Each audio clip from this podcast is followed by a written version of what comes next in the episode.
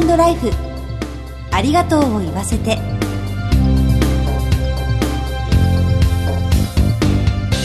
こんにちは。番組パーソナリティの久保井あさみです。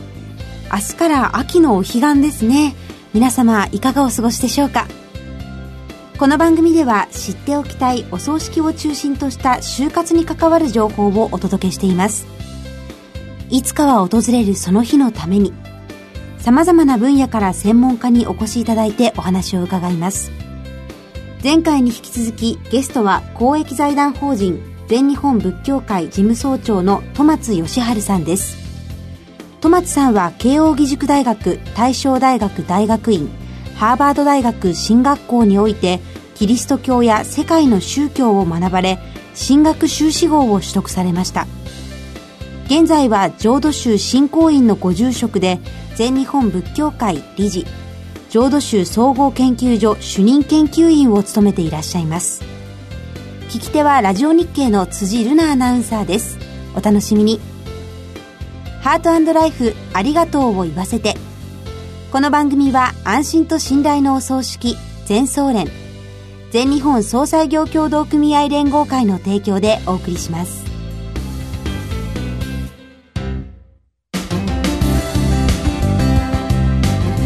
ラジオ日経アナウンサーの辻るなです。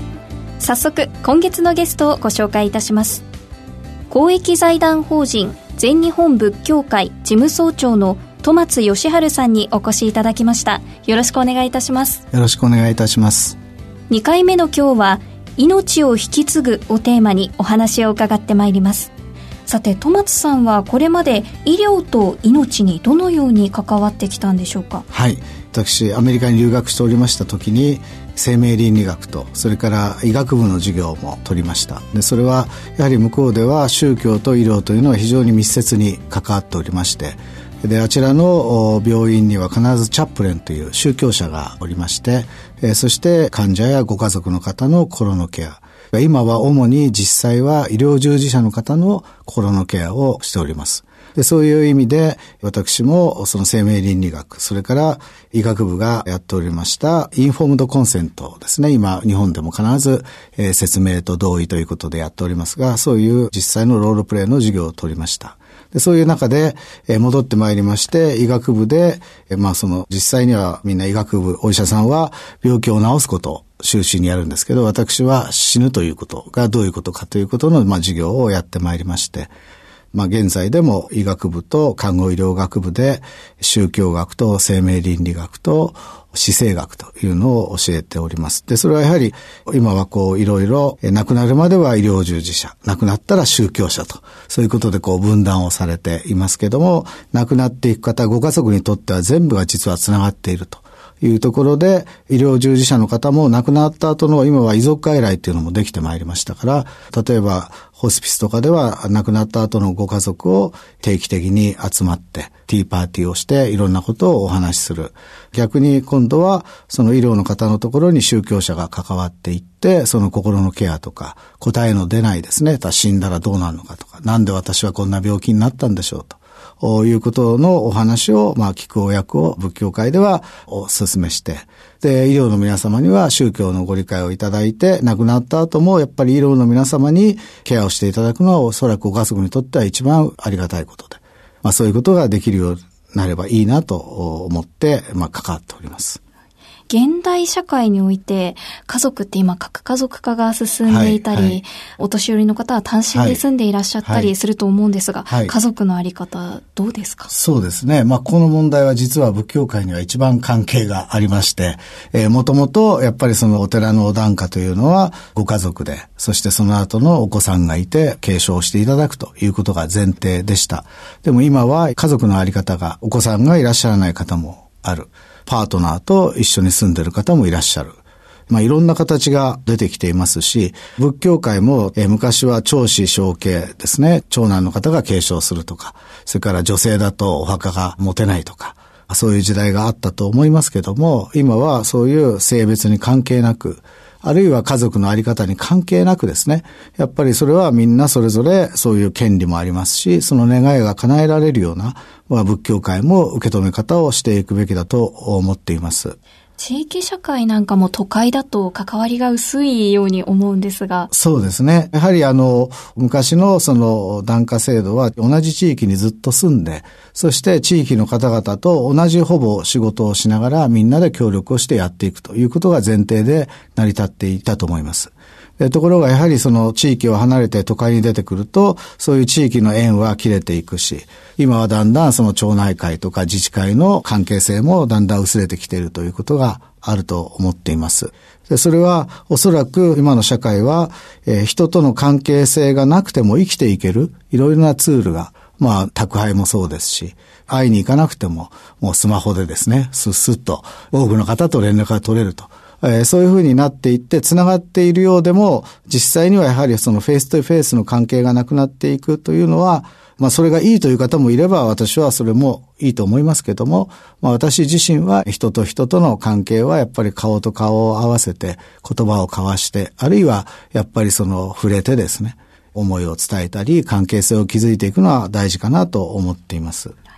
前回、亡くなられた流通ジャーナリスト金子哲夫さんのお話を伺いました。金子さんは死についてよく考えてお話もいろんな方とされていたんじゃないかなと思うんですはい、そうですね。で、特にまあ金子さんは、まあ、社会では非常に死をきちっと受け止めて、あの若さでいろんなことをあれして立派だと。でも金子さんの本をよく読みますと、日々気持ちが揺れ動いています。えある時は自分はいろんなことにチャレンジしてきたと。いい人生だったと。もう後悔はないと。で、次の日になると、なんで自分はこんな病気にならなくちゃいけないのかと。やはりそれから大事な奥さんを残していくことに耐えられないと。なおかつ、まあ、奥様が仕事を辞められて、ずっと看護にですね、在宅でされていたんで、自分が生きれば生きるほど、妻の人生を無駄にしてしまってると。だからもう自分はここでもうそろそろ終わりにしなくちゃいけないと。で、実は金子さんは自ら命を絶とうと思ってベランダまで行くんですけど、最後に本当に人間は自分で何も最後はできないんですねと。飛び降りようと思っても、その高さを登れないと。もう体が動かないと、張っていくのがやっとで。まあそういうことを金子さんは正直に受け止められて、えー、死んで終わらないという確信に至ったと思っております。そういう意味では、私ども、まあ、仏教者は常に亡くなった後、仏様の国に行って、ご先祖の仏様がとまた会えるとかですね。私もお話しますし、勉強してきました。でもやはり本当に死に直面されて逃げないで日々を送られている金子さんから死んで終わらないんですねっていう言葉の方が、私がお檀家の皆さんにですね、えー、死んでも関係は切れませんよという言葉よりも本当にその重みが違うということを感じましたし、やはり私どもにとって大事なことは、ご家族にとっても大事なことは、やはりそういうことを避けないで、思いをお互いに共有していく中で、おそらくそのつながりとか、そういうことが確認もできるし、死んでもやはり関係は続いていくということが、そのプロセスで私は確認ができると思っています。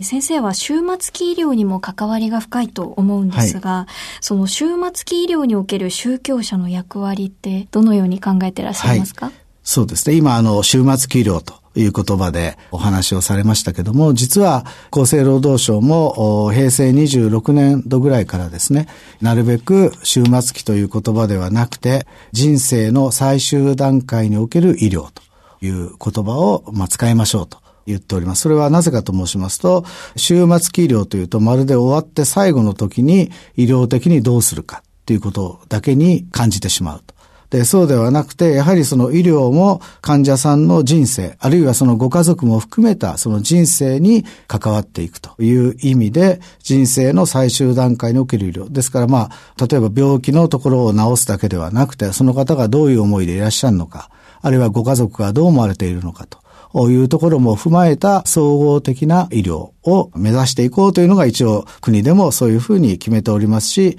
今医療の世界でもチーム医療ですね。個別の先生が個別にやるというよりはチームでですね、なるべく患者さんの思い、あるいは状態に合わせた患者さん本位の医療を目指すということで、その中で私はやはり、例えばそのなぜ病気になったのかとか、答えのない思いが終わりになる患者さんやご家族の方にお話を聞く。で、これはまあ宗教者がかかる場合は、まあ、そういう方たちの思いを受け止めて、まあ少しでも心を安らかにしていただく。で、お求めがあれば宗教の話もしますけども、私は大事なのはやはりそういう方とお話を聞く、あるいは無言であってもそばにいると。その中で私は、えー、医師が患者さんに育てていただけるように、宗教者もやっぱりそういう亡くなっていく方、あるいは不安でいる方たちと接することで、あるいは一緒にいることで、私たちも信仰が深まっていく、学ばされていくと思っています。もしも大切な人を亡くしてしまった時はどうしたらいいですか？そうですね。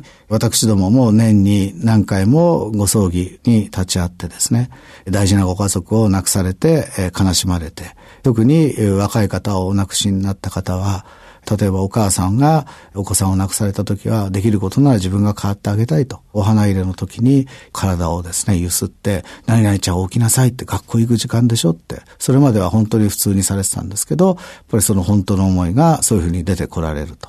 それはもう避けられない。もう自然な感情で、で、私も昔は僧侶としてその場で泣いていたんではいけないと思うんですけど、私はもう最近、お檀家でも知ってる方のご葬儀でいろんなことを思い出すと、お経中にですね、つい声が詰まる。そうすると、もう家族が知ってる人が来て、大丈夫ですかって、お坊さんの背中をさせてもらっちゃうとかですね。で、それでも私はやはり、本当にそういう思いがあって、一緒に悲しんで葬儀をするっていうことは、僧侶とかそういうこと関係なくですね。やっぱりその場にいる一人の人間として、悲しい時はご家族、ご遺族の方はもちろん一緒にいる方も、私は正直に自分で受け止めていって無理をしなくていいと思います。悲しんでいたらよく成仏しないとか、そんなことはなくて悲しむことも関係性をつながっていることが自分で感じることでありますし、それからあるいは亡くなって一週間後にですね、何か落語を見て大笑いして、笑ったら不謹慎とかそんなことありませんし、やっぱりそれはありのままでいていただくことが亡くなった方にとっても一番嬉しいことですし、無理をなさらない、そういうことが大事かなと思っています。ありのままにということですね。そうですね。はい。2回にわたり大変貴重なお話を伺いました。ゲストは公益財団法人全日本仏教会事務総長の戸松義治さんでした。お忙しいところありがとうございました。ありがとうございました。全日本総裁業協同組合連合会全総連は命の尊厳ご遺族の悲しみ一人一人に寄り添ったサービスを何よりも大切に考えご遺族の心を形にする。地域密着の葬儀者が集まる全国ネットワークです。全総連加盟店ではお葬式の専門家である葬儀事前相談員総裁ディレクターが皆様からのご相談をお受けしております。お葬式のご依頼は安心と信頼の全総連加盟店まで。詳しくは全総連ホームページをご覧くださいすべては個人ご遺族のために全総連全総連戸松さん、2回にわたり貴重なお話をいただきましてありがとうございました。亡くなっても続いていく関係について考えるきっかけをいただきました。